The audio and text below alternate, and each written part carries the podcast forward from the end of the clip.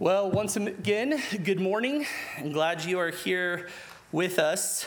Uh, last week, Smed uh, mentioned that I would be preaching on the 25th, and actually, I have a, a schedule conflict on that week, and the other guys uh, were so kind and accommodating to switch and and let me preach this week and really share my heart for what we've been talking about the last couple weeks in regards to a church plant. And really, I don't have any obligation on the 25th. I was just so excited to talk. I came up, I'm kidding. I do have an obligation. Um, the last few weeks, last couple weeks, uh, we have been talking about missions and the church. And SMED mentioned two weeks ago the elders' intention to plant a church with me in the East Valley. And then last week, we had uh, a little bit more details given about the plans for planting a, a church. And I think we expanded that information to the Southeast Valley, which totally satisfied all of your questions and desires about our plans as I've interacted with many of you in the church, it's been really sweet, and yet there's a, a huge range, I think, in the response of uh, people's preparedness, maybe just mentally, emotionally, for something like this. Everything from excitement over two decades of waiting for such an endeavor to shock. I thought you were going to be here forever and uh, why do we have to do something like this? And, and everything in between and that's understandable. And what i want to do this morning is i, I want to well and then there's probably a third category of those who have missed the last two weeks and are here this morning and going wait what?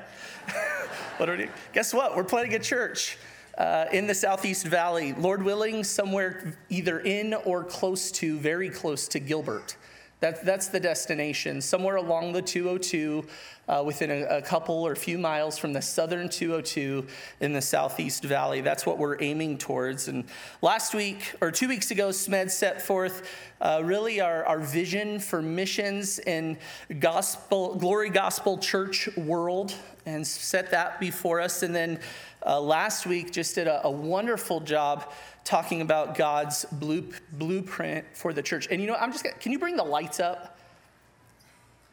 Oh, there you are. Okay, good. Thank you. Thank you so much.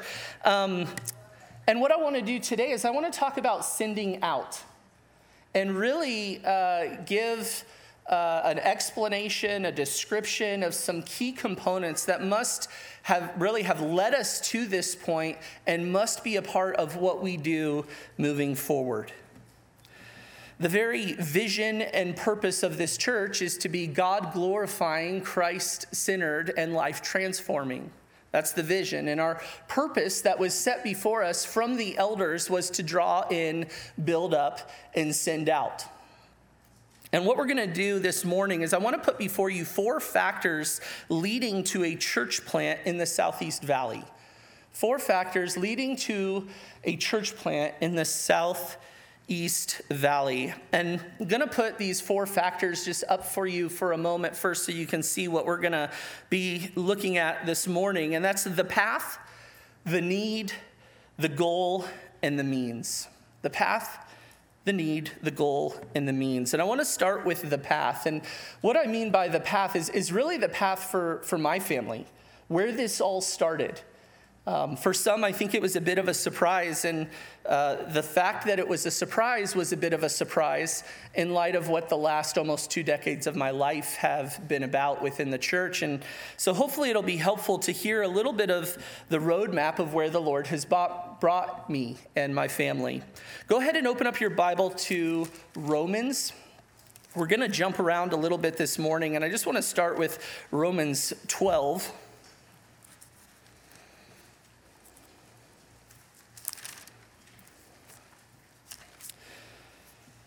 The Lord was extremely kind and gracious to me. He saved me at a young age.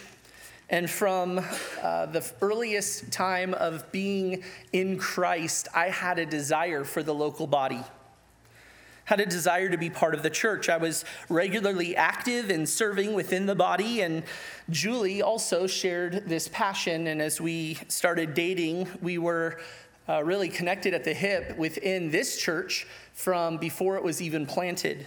in the ministry that was sent out, serving together. We were part of the church plant here. We were faithfully serving, and we were involved with really no thought at that point in our life for anything other than active lay ministry that we had enjoyed up to that point. In fact, being a younger Christian in my uh, mid to late teens, I was very active in various ministries, and oftentimes people would ask me, uh, Have you ever thought about full time ministry? And I, I found that question a little bit concerning because their, their observation was here's a young man who loves the Lord and is serious about Christ. He must need to be a pastor. And um, while that was a really kind sentiment, I, in my youthful pride and arrogance, uh, would respond with, Absolutely, the Lord's called me to full time ministry. I was working at Bank of America at the time. I'm going to work and be a businessman, and I'm going to give generously and evangelize actively and serve faithfully in the local church, and that's going to be my full time ministry to the Lord. Um, I hold to today the importance of that kind of role and participation in the church. Hopefully, I would hold it a little bit differently in how I would communicate somebody who's trying to compliment me and encourage me in the Lord. but that, that was my heartbeat. The church needs faithful members who are active in serving and intentional with the gospel.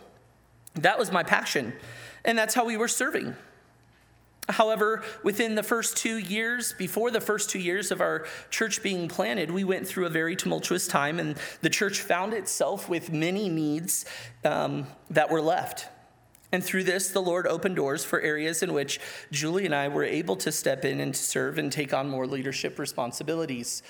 Uh, we went from, I, I, categorize it or, or summarize it as third string junior high leaders, even though we were barely out of junior high ourselves to there were no other people um, available, able to serve the youth ministry at that time. They had all left. And so Julie and I uh, met with Brian Eiserman and said, We have no idea what we're doing. We feel like Isaiah going, We have unclean lips. We live among the people of unclean lips. But we hear this need off in the distance, and we're just saying, Here, here we are. If you if you think it would be appropriate, we have no idea what we're doing, but we'll love the students and we'll put God's word in front of them. And we started leading student ministries for the first time.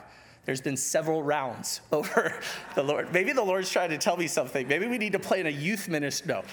Um, that, that was the first time where we started leading the student ministries. And over time, uh, there was a need in the music ministry, and Julie and I were confronted with um, having to choose because of the timing whether or not we, I would lead the music ministry in the church or the youth ministry. And there was other people, namely my brother, who could step in and lead the, the student ministries at that time. And there was there, there really was honestly nobody else who played an instrument in the church and, uh, and so I was it. I, am what you guys got stuck with. And 18 years later, here we are. And, and I still have the joy of, of participating and leading that ministry. But that's, that's how I started taking on more leadership responsibilities. And around that time, when I started leading music, pretty much at exactly the same time, the church hired Scott Maxwell to pastor alongside of the other elders here at Grace Bible Church. And that began just a tremendous mentorship, discipleship, friendship, relationship with Scott, where he was meeting with me every week um, to help equip me for uh, the ministry that I was doing, and, and Lord willing, maybe the ministry that the Lord would open up down the road. And just an invaluable, I mean, countless hours that Scott spent with me, and so patient, so kind. Um, in, in our meetings and so helpful, so, so helpful. That kind of that kind of relationship where there's an older man pouring into a younger man is just invaluable to the church. And so, about 17 years ago, 16 years ago, something like that, at a Sweet Tomatoes on Southern and McClintock, having lunch with Scott, I asked him the question How do you know if you're called to pastoral ministry? And that really started a conversation between me and Scott and me and the elders that has gone on for a significant amount of time. And as we were having those conversations, I started pursuing every opportunity for additional training, additional type. Uh, uh, uh, discipleship, additional mentoring, additional equipping for ministry. And as Julie and I talked about it, our resolve was really we, we don't know what God's calling on our life is, but every single way we've we've served in the body, whether it was setting up chairs with a laser level, moving trailers, emptying trailers, setting up music equipment, leading student ministries, leading music, teaching God's word, leading a small group, whatever way we were participating, we just had an insatiable love for the church and for Christ and to see others built up in Christ around God's word. And at that point, it didn't so much matter the specific task, but, um, but just serving. Just seeing Christ glorified, seeing him exalted, seeing God's people built up. And really, a verse that resonated on my heart from the very get go and, and still all along today is Romans 12. And I want to share that with you. And this is actually, um, this is actually the first, the first two verses of Romans 12 were the first verses I preached to Grace Bible Church on a Sunday. And I strongly encourage you to not go look it up.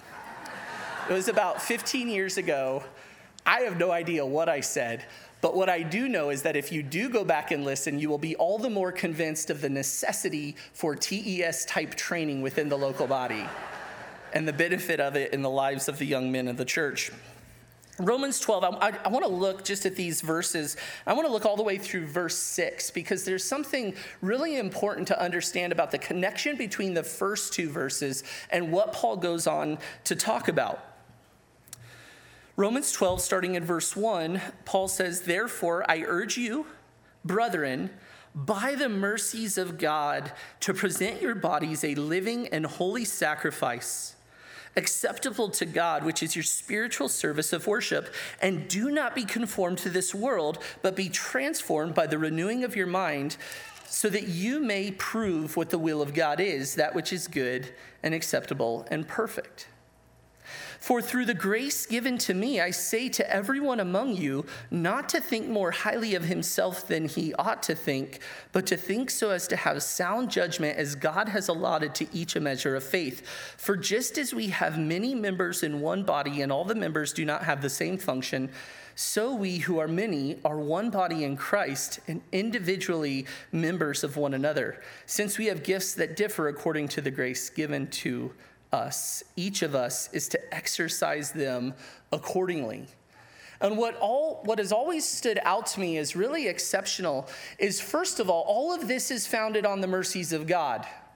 Right? The most robust consecutive explanation of the gospel, of gospel realities, Romans 1 through 11, summarized by the mercies of God, by everything that Christ has done and who he is and what he's accomplished. Present yourself back to God as a living sacrifice, holy and pleasing.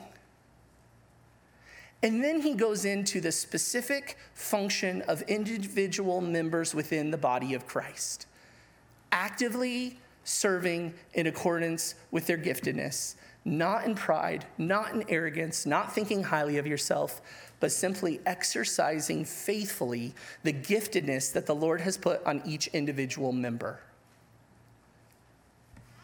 How wonderful is that? How challenging is that? That as we contemplate living a life of worship that is different from the world, that is manifested through an interconnectedness with one another, where we are serving one another sacrificially for the building up of the body of Christ. This has resonated in my heart and my mind for years. And as time went on, my passion for the local church and serving was growing all the more. And it didn't matter if I was doing uh, whatever I was doing, I, I just loved to serve. And so Julie and I intentionally structured our lives around active participation in the body. We didn't structure body life around our lives. And so the jobs that I chose to take we chose with the thought of how can we be flexible to be engaged in body life and meet with people and be discipled and, and Lord willing, disciple others. As this ongoing discussion and trajectory of pursuing ministry all the more and pursuing equipping transpired, I looked for any and every opportunity to be trained and so build. And we had EMT for a while where Scott met with a couple of the guys. Early morning training is what we called it. I did a training center training at another church for a couple years. and the resolve in me in all of this was not that there was a specific ministry that I had to fulfill, but that I wanted to be near to my elders so that they could evaluate my character and my equipping and my usefulness.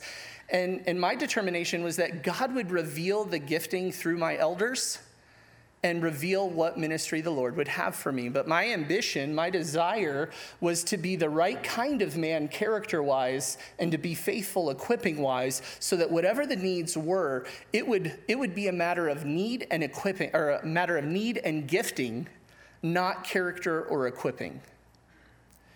And that's what I've pursued for the last 17, 18 years. All with the thought of embracing the very purpose that this church seeks to accomplish, which is to draw in, build up, and send out. And I didn't presume upon the Lord or the elders of what ministry awaited me and what it must have to be in the future. But as we made decisions about what ministries I participated in and what opportunities I would be given, the elders were strategically working to equip me and train me to be able to serve the body of Christ with God's word and the shepherding responsibilities of elder of, of eldering of pastoral leadership of preaching and teaching and counseling and serving the body in that way.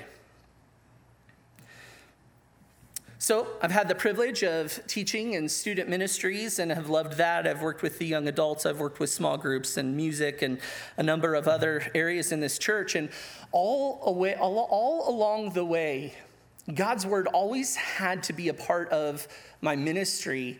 But as I've had more opportunity to preach, the Lord has just kindled that passion and that desire, that zeal for that. Not that it was, wasn't there before, but it's just increased all the more.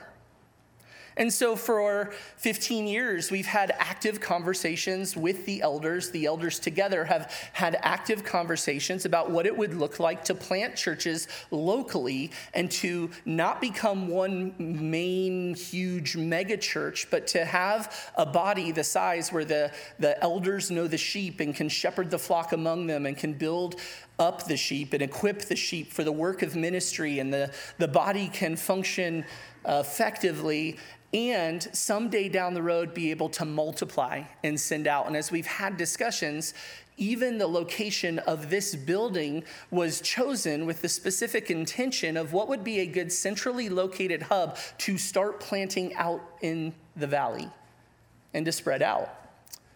And in these conversations, considering the, the many in our church who live in the Southeast Valley, it's always been on our minds that that would be an excellent uh, starting point for a church plant. To, to send in that southeast valley. So we've been having these discussions, we've been enjoying these conversations, and it's ebbed and flowed the intensity of these conversations based off of where the church was and where we were as a body and what we thought we could do. And so the timing has just gone with those conversations where it wasn't um, yet time to act. And we were getting closer and closer, and something would come up. Oh, we really need to, uh, to focus on this, to accomplish this, to address this. Um, and then the, the greatest or, or, most recent interruption to this path, path was nine months ago uh, when our five year old son Caleb passed away unexpectedly. And for those of you who have been a part of our body, you know well the circumstances of that and all that came with that. For those of you that are, are maybe visiting or, or are unaware of that, there was a tragic accident as we were coming home from vacation. I thought the kids had dispersed behind me, and uh, two of them had. Caleb did not. He found his way in front of my truck, and I uh, pulled forward and, and ran him over, and he passed away quickly. And so that was an un- unexpected uh, hiccup in our, in our, from our perspective. It, it was God's divine plan um, for our good, for His glory. That we're just so grateful for his faithfulness in the midst of that. But that, that really just put a pause on, on everything in my life, in our lives at that moment. And it, it, was really, it was really staggering. Even the night that Caleb had passed away, Julie and I, in our real, really just agony, I mean, we were just hurting so deeply, so shocked, so undone. Um, you know, all wind was out of our sail. And yet, as we were discussing that evening, um, the circumstances we found ourselves in, our, our cry together was that we wanted the Lord, we, we weren't left wondering what God's intention was in this. We were fully confident of God's sovereignty, of his goodness, of his plan in all of these things. We knew he intended it for our good to be more like Christ. We knew he intended it for this church's good to grow in maturity and, and holiness as a body. We knew that he would use it in wonderful ways, and we were completely satisfied with that. What we weren't satisfied with was being passive about him using it that way. And so we talked very intentionally, even that night through our tears, we want to squeeze every ounce of what God would want to do in us and through us out of this trial because it was so costly. And so the, the way I've thought about it is like a, a, roll, uh, a tube of toothpaste that you've overused for a month. We just want to just roll it and squeeze it and scrape it to get everything out. That's what we want to do with what the Lord has given to us as our lot in this life. And yet, the reality was, our sorrow was so intense, we had no idea what that would look like in that moment. Even the next day, as we met with the elders, and I told the elders, guys, I, I don't know if I'm even qualified to be a pastor anymore, if I've brought reproach on the Lord or this church in any way because of this accident. Um, whatever you guys say goes, and, and I'm willing to step down if that's what's best. And was quickly admonished and rebuked for that thinking and, and helped in my wrong thinking in that, which was, was really great. But what happened was all of my ambition beyond the day just went away. I was merely just trying to not sin against the Lord in my sorrow. I was trying to be uh, faithful as a husband, faithful as a dad. I didn't want to miss out on what God would want to do through me in my wife's life, in my kids' lives, because of the intensity of my sorrow. I wanted to be, I wanted to be faithful. And so we took some time away from uh, a lot of the normal rigors of my pastoral responsibilities and spent time as a family and um, just wonderful, sweet times. So grateful for, for my family and the way that the Lord has grown my family and blessed my family. The way that you all came around us and cared for us was just, uh, just can't even begin to describe uh, the ways that the Lord used you all in our lives. Well, as I stepped back into ministry, I told the guys, I said, all, all, the wind is out of my sail. I have no vision beyond today, but I need to work. I want to be faithful. Point me in a direction. And so they gave me some tasks to step back into and to work towards. And as I started doing that, had conversations about wanting to teach a short series on how God had demonstrated his faithfulness in the midst of our loss, and that from that came the divine provisions of a good God that I had the privilege of sharing with you all. And uh, that three week series, during that three week series, um, when there was a, a need again for leadership in student ministries, um, the plan has been, is for me to temporarily step back into that need while we, while we navigate um, a very good long term, longer term solution than me for the pastoral leadership that's needed in that ministry.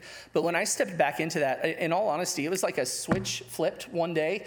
I went from, I just can't think beyond today, to my mind's going 100 miles an hour. And um, knowing myself, my own emotions, my own fickleness. I said, I'm just going to sit on this and I'm just going to be faithful. But I started hearing of things going on in churches in the Gilbert area. I started contemplating the needs for the gospel to go forth. And the Lord really kindled a passion in my heart. And I, I just kind of uh, sat on that and waited. And early in May, I was having a conversation with Smed. And uh, Smed really just kind of drew me out on where my heart was at in regards to ministry and pressed me a little bit. Um, Josh, what, do, what, what's on your heart? What do you want to do with your life? I just love what I get to do now. Just want to be faithful. What do you, what do you want to do? Oh, no, just whatever the elders want me to do. Josh, what do you want to do with your life? I want to plant a church in Gilbert.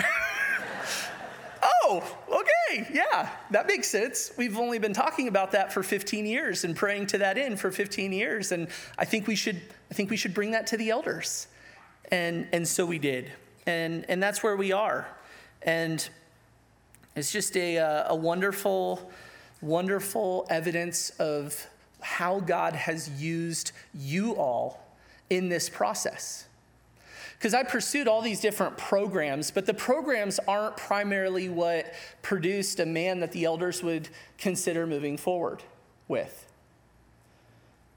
This church body the growth that has happened from what Omri talked about this morning in equipping hour, in the, the regular counseling, admonishment, building up of one another. What Smed spoke about last week in regards to Ephesians 4, the body functioning properly, building itself up together. And that's where we are. That's the path that the Lord has brought for us to get here. And, and Julie and I are both just completely united and completely thrilled uh, with the elders' plan to, to send us out to plant a church in Gilbert, although we know it's costly, we know it'll be hard. This is the only church we've known our adult life, and to be a part of any other body under any circumstances will be hard and emotional, and yet the need is great. And that's what I want to talk about next is the need. What's really driven us to this? First of all, there is a need for a healthy Bible church in the Southeast Valley. Why? Well, as most of you know, many of you know, if not all of you know, the Southeast Valley is the Mormon central hub in Arizona. There are thousands of men and women and children who have embraced and believe a heretical false gospel that gives no hope for them in eternity, and they will face judgment.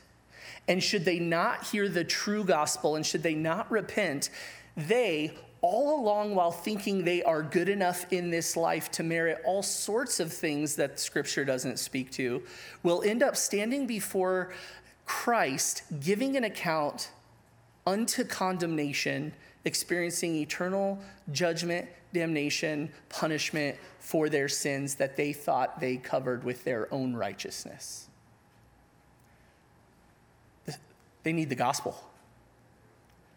They have to. And if a Bible preaching, gospel teaching, Christ centered church is not planted, who else will go into those communities?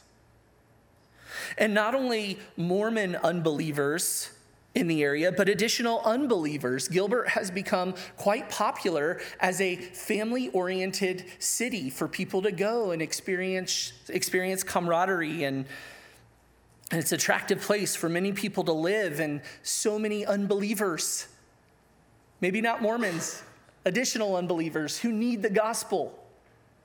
They need to be drawn in, they need to be saved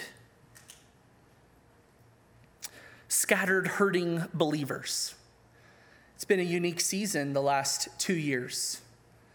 And the combination of churches navigating social justice issues along with uh, COVID and all of the implications like that, there have been a lot who have left their local churches under many instances of good discernment to know that they shouldn't be behind specific things that maybe their church was pursuing. And yet they're scattered and they're hurting and they're looking for a church home in their immediate community that teaches the Bible, that, that is, is faithful to God's word, that pursues what God calls the church to pursue and seeks to be what God calls the believer to be collectively within the body of Christ. Also in the need for a healthy Bible church in the Southeast Valley. There are members of Grace Bible Church who live in the Southeast Valley, and for many years, over a decade, some almost two decades, have served faithfully, sacrificially, intentionally, with limitations because of proximity on their service, and have longed for and desired a church home in their immediate neighborhood. I've had conversations with neighbors where I have shared the gospel, invited them to church, and the moment they heard the word Tempe, they were out of the conversation and they were talking about a megachurch in Gilbert that they were going to go to instead. Now, the location of the church is not the power of God unto salvation. The gospel is what saves. Our hope of people coming to Christ is not if we can just position the church in this way and do all these other things to get them there. But if there's a way to remove obstacles to people's engagement to coming and seeing and hearing collectively what we believe individually, we, would love to do that. And the benefit to be able to minister in your immediate neighborhood is significant. For those of you that live three to five miles away, or maybe one to five miles away from Grace Bible Church, think about the implications on your level of engagement, how you can serve, how you're able to serve, versus if you lived 25 miles away.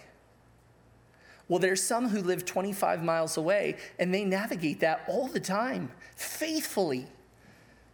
And yet, the benefit of having a local body in their immediate neighborhood would only bolster their already faithful service in the body. Well, as we consider planning a church in the Southeast Valley, that those needs are, are absolutely crucial to as to why we would plant a, a, healthy Bible church in the Southeast Valley, but there's something else we have to keep in mind as we consider this endeavor. And that's the need to maintain the health, maturity, and fruitful ministry of Grace Bible Church. We are where we are today because of faithful labors over two decades.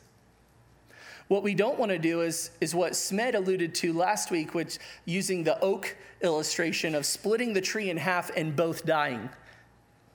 We have to be able to plant in a way, this is an absolute need, where we can maintain the health, the maturity, and the fruitful ministry of Grace Bible Church so that we can do it again. We're already on an active, intentional path to that end with Omri Miles to New Orleans.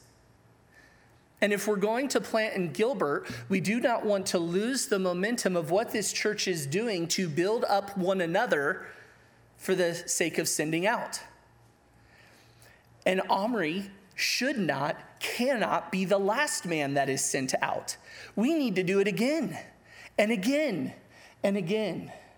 And so, as we ponder the, the needs to planting a healthy church, we can't neglect the needs that are going to be present within this church for Grace Bible Church to all the more be faithful to an Ephesians 4 disposition towards the local body where we are connected. We are not spectators coming to receive a product, but we are active participants in the body of Christ, using what God has given us to build up the body. If you are a believer in Christ, you are gifted, you have a spiritual spiritual gift from the Lord, and you need to employ it for the building up of the body, for the benefit of the saints. The equipping and building up of the saints is absolutely crucial. TES and the role of the classroom is important. The fact that we're a TES campus is such a valuable, valuable resource for this church. But the training and equipping of men doesn't begin and end with their entrance into the classroom and their exit from it. What makes TES TES is all of you being faithful, connected with one another, maturing and growing in the Lord, pouring into one another, including the seminary students. I remember uh, about a year and a half, two, two years into my seminary training, we were having a study together in our small group. And whatever passage we were in, I can't remember the specific passage, but we were doing a study and we had a conversation about what the passage meant. And I had just learned how, how a Greek, how a verb, particular verb functioned in Greek. And so everybody's going, I think it means this. And I'm going, well, actually, the Greek means this. So it has to be this. And everybody go, oh, okay, all right. That week in class, we talked about the exceptions to the rule that I had just employed. and the primary verse that was an example was the verse that I had corrected the small group regarding. So that next week, I came back to small group and said, hey guys, remember, do you remember this, Tyler? Do you remember this when this happened? Kind of, sort of. I remember it really well. it took a lot of work in the Lord's uh, on my heart. But I, I came and I said, guys, um, I, got, I was wrong. Thank you for being so patient with me. And you know what they did? They kicked me out of the small group and said, You got it wrong. You're not allowed to be a part of the small. No, they did it. They said, Oh, that's okay. I'm glad we got it figured out. Yes, God's word's great and we love you. And yeah, keep, keep studying, you know. it, was, it was so sweet. We need that. We need to have that kind of disposition. We need, we need seasoned, godly saints to help humble, ambitious, godly young men. We have to be able to pour into one another. Excuse me. Next, the goal. What is the goal in all of this? The goal, the ultimate goal, cannot be to plant a church in Gilbert. The united goal that we cannot compromise, we can't let up on, is this we want to please the Lord. That's the goal. That's the aim. That's the target. Turn to 2 Corinthians 5.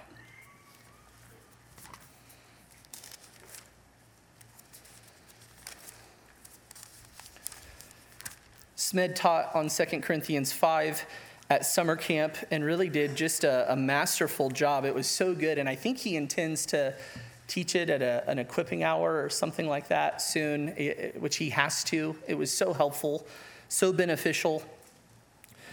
But I want to read verses 6 through uh, the first half of verse 11. So 2 Corinthians 5, starting in verse 6, Paul says, Therefore, being always of good courage, and knowing that while we are at home in the body, we are absent from the Lord. For we walk by faith, not by sight.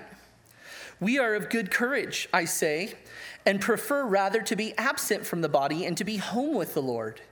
Then look at verse 9. Therefore, we also have as our ambition, whether at home or absent, to be pleasing to Him. That is the ambition that we are to imitate. We must also have as our ambition, and then look at verse 10 for we must all appear before the judgment seat of Christ, so that each one may be recompensed for his deeds in the body according to what he has done, whether good or bad. Therefore, knowing the fear of men, of fear of the Lord, well, that was a that was a misspeak. Not the fear of men. Knowing the fear of the Lord, we persuade men. Knowing the fear of the Lord, we are active and intentional about the ministry that the Lord has for us, is what Paul is saying. Paul in verse 9 says we also have as our ambition, our aim. It's what we aspire to. It's what it is. It is our honor to pursue. Our goal is to be pleasing to Christ Jesus to please Jesus. Our supreme concern above all, all else is that Jesus is pleased. And for clarity, this is not for the purpose of gaining his saving favor. This is the result in the heart of one who has received this undeserved favor. This is what God does in the heart of a Christian who has been saved by grace through faith. We don't want to please God because we just want Him to accept us.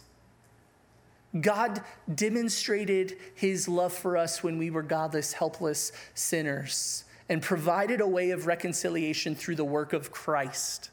It is Christ's work alone that reconciles. It is Christ's work alone that saves. It is Christ's work alone that redeems. It is Christ's work alone that God has used to grant to us a righteousness we do not possess so that we are viewed as if we had never sinned because we have been covered with Christ's righteousness. It all starts there. And yet, in response to that, our response is to be an active pursuit of pleasing our Lord who has saved us. That is our ambition as one who is under his grace. It is an unwavering preoccupation with pleasing the Lord. And Paul says, whether home and at this point, as he's used these words interchangeably, to be home in the body is to be absent from God, but now here he's saying to be home is actually to be with God, be with the Lord Jesus. To be absent is to be absent from this body. Either way, our ambition is to please the Lord. And what we're to aim for in this life is what we will perfectly aim at and accomplish for all eternity to be pleasing to the Lord.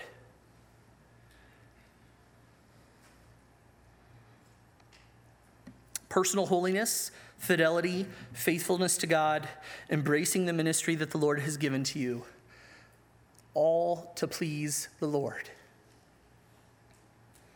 What Smed preached last week from Ephesians 4 is absolutely essential. Before you start to consider, should I stay at Grace Bible Church? Should I go with the plant? You should be asking yourself, am I connected, functioning properly as a useful instrument for the building up of the body of Christ in love? Is my life, is my conduct pleasing to the Lord now? Because whether I stay or whether I go, I will be most useful if that is my ambition. And if anything else is your supreme ambition, you will stunt greatly your usefulness in either endeavor.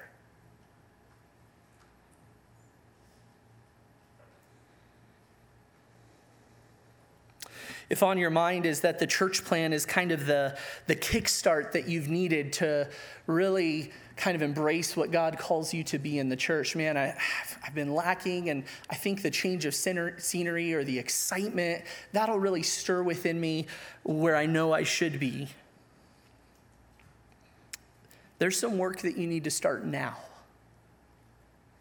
Eh, liken it to, to the missionary or the, the, young individual who wants to be a missionary, oh, I, I, can't wait to go to this other country and I'm going to share the gospel. I'm going to be faithful with God's word and oh, the excitement of the missionary work. I just, it's going to give me such enthusiasm and, and I'll share the gospel when I go to this country. And then you start to draw them out and talk to me about who you've shared with, shared the gospel with this last week. go, well, I can't wait to get there because, whoa, whoa, whoa Tell me about who you've shared the gospel with this last year. Silence.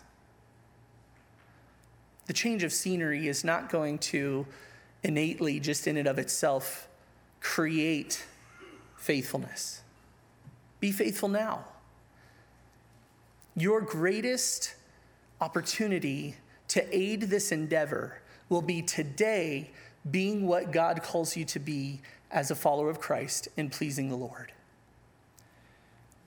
as you do that, as we do that together, God will bring clarity to some of the other questions that we have to consider as we walk down this path.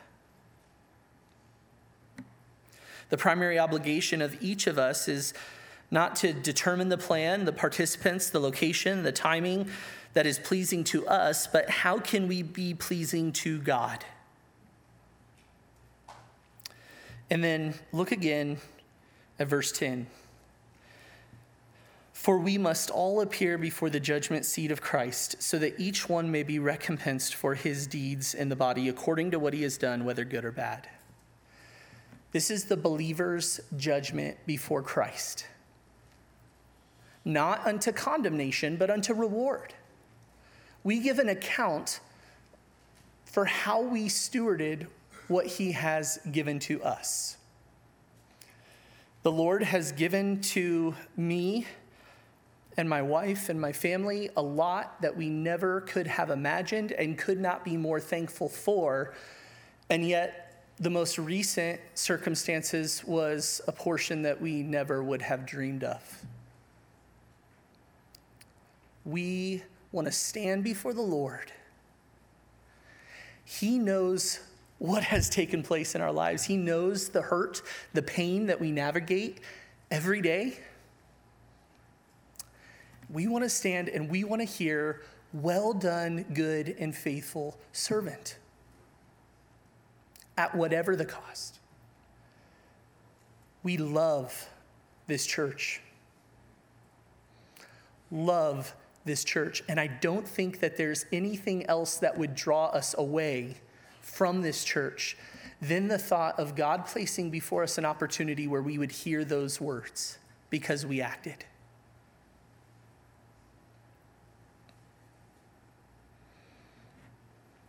To be an unashamed workman on the behalf of Christ.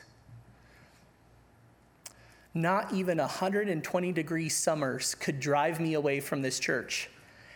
And I'm always hot, even when it's 60 degrees outside.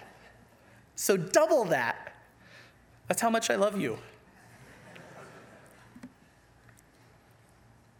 And the Lord is not sending us to Alaska, although there have been many who have prayed for that. We're going to Gilbert, Lord willing. 10,000 years from now, how will we feel about the decisions that we have to make that are before us? Let pleasing the Lord be the guide. Let that be the goal to please the Lord. As we move towards a church plant, dozens, hundreds of decisions and implications of those decisions on the two churches and on the individual members will be experienced. Can you imagine what that would be like if the goal of many of us was to please ourselves? But what if our ambition, what if our collective ambition and the assumption of one another's ambition is to please the Lord?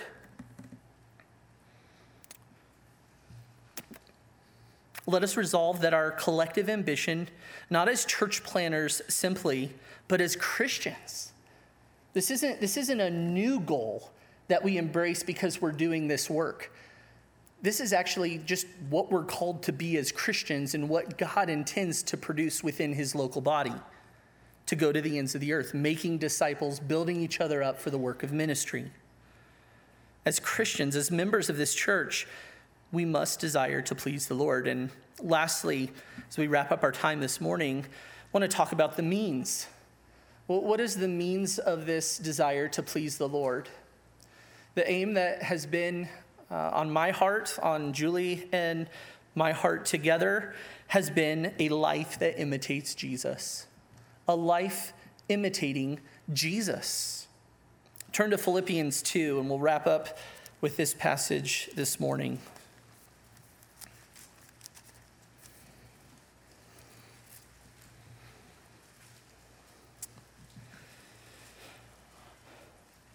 Philippians chapter 2, starting in verse 3.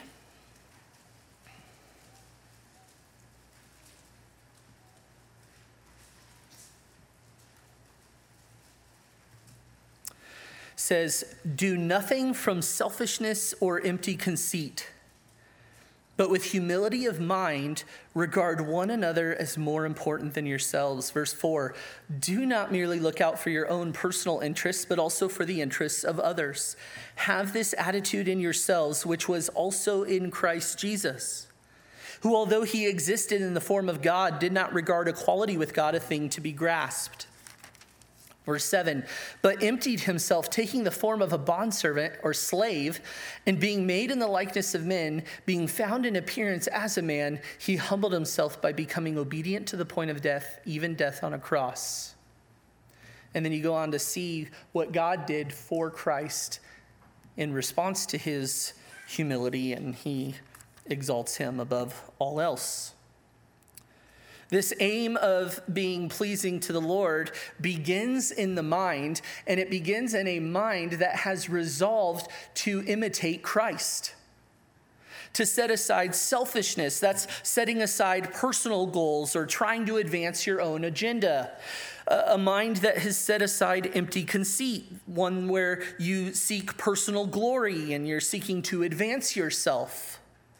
But in strong contrast to this selfishness and empty conceit, these advancement of personal goals and personal glory, is one who, with humility of mind, considers others as more important than yourself.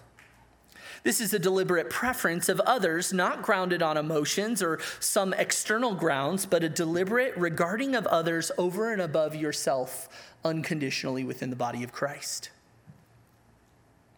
This is to be done with humility of mind. There is to be a quality of unselfishness at the mind level. We purposefully think of one another before we think of ourselves.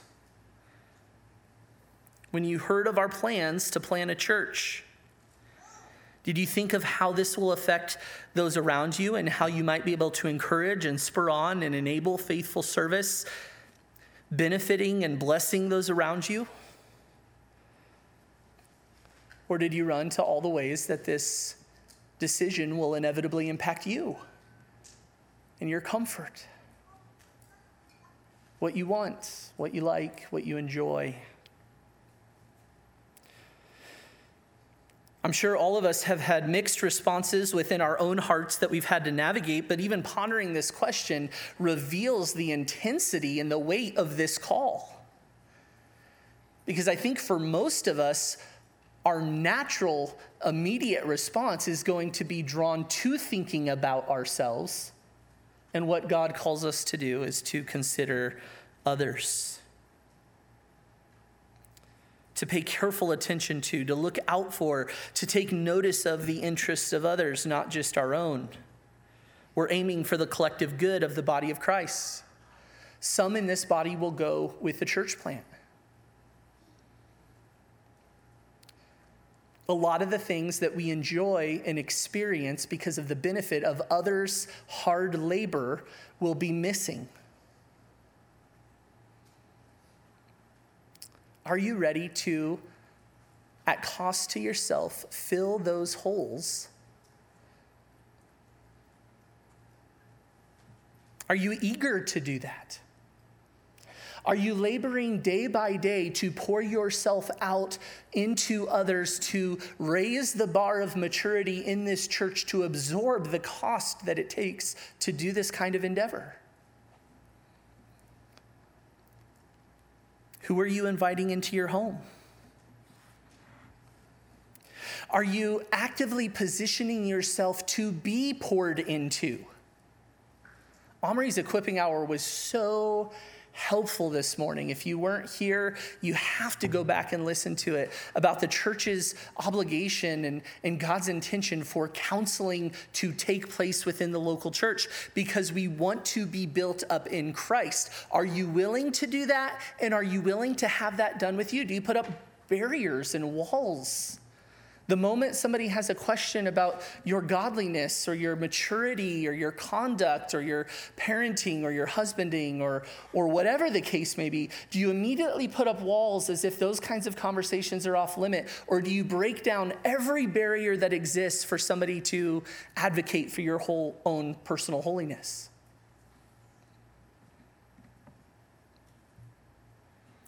If I'm considering others' needs above myself, it will have a direct impact on my approachability because I understand the significance of my own personal holiness and growth on the body. And more than the difficulty emotionally of navigating somebody not thinking you're perfect, we've all been there. More important than that difficulty is being useful to the Lord for the building up of his church for the benefit of the body of Christ. These are the kinds of things that we must have our hearts and our minds on as a church. Christ humbled himself to the greatest degree. Nobody started higher and ended lower than Christ. That's the example we're to follow. And what we all must be confronted with in the coming days and weeks and months is what will it look like for me to faithfully please the Lord through sacrificial service for the benefit of this body, to be built up, to maintain the ministry that God has so generously allowed us to experience over the years, and to plant and begin a new ministry in the Southeast Valley. Some may hear the news of a church plant and think that sounds exciting and new, and this new ministry is, is going to be exciting. And, and man, I, I, love the thought of getting involved in a new ministry. And I, I just want to warn you whatever new ministry the Lord has for us is going to very quickly be the same old ministry that He calls us all to in the body of Christ. So if you're not excited and passionate about the ministry that God calls the local church to be now, do some work in your own heart to get there. Because a change of scenery isn't going to change isn't going to change that for you. You'll be confronted with the, the same apathy, the same distance that you're experiencing now. And so, whether you stay or whether you go, what each one of us needs to realize is that you, we are an integral part of this endeavor as we're all called to an unwavering commitment to please the Lord through personal holiness as we imitate Christ. We have to start there as a church before we navigate any of the specifics of the needs for the new church and the needs at Grace Bible Church from the holes left. And our, our hope is by the mercies of God that we will press forward in faithfulness. What Christ has done to give us the ability to participate in such tasks is such a privilege, such an honor. Sure, there are still many questions that you have, and we probably don't have answers for most of them. But in the coming weeks, we'll have opportunity to interact more on these questions. And the next two weeks, John and then Omri are preaching to continue to keep before us all together as a body some crucial principles that we must keep in mind as we ponder what the Lord will have for us as a church body in uh, the coming time. Thank you, thank you, thank you for your faithful commitment to this church. My life would not be the same without you. And the fact that we get to participate in these things is a privilege beyond measure. It will hurt, there will be tears, relationships will be impacted, but hopefully, Lord willing, eternities will be changed for souls as a result. And whatever cost, whatever cost temporally that we experience, for that aim, it's worth it. It's worth it. Let's pray.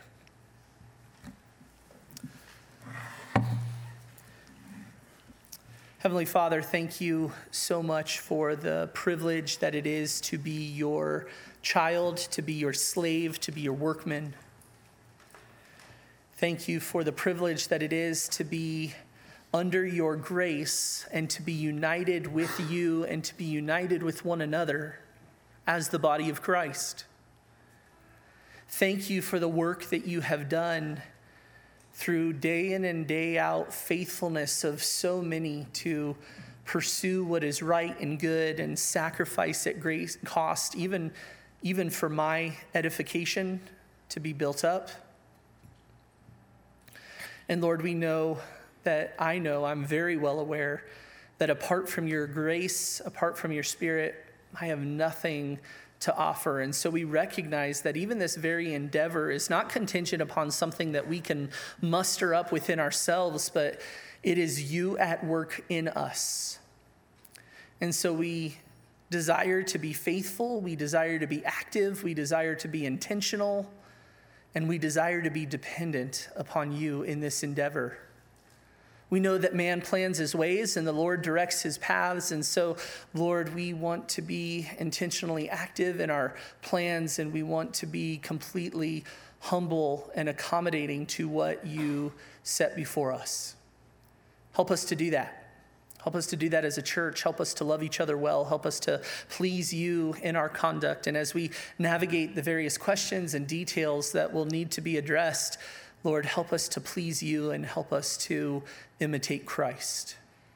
We ask all of these things with a great hope because of what we know to be true about the gospel, what we know to be true about what you've granted to us. And then we ask these things in Jesus' name. Amen.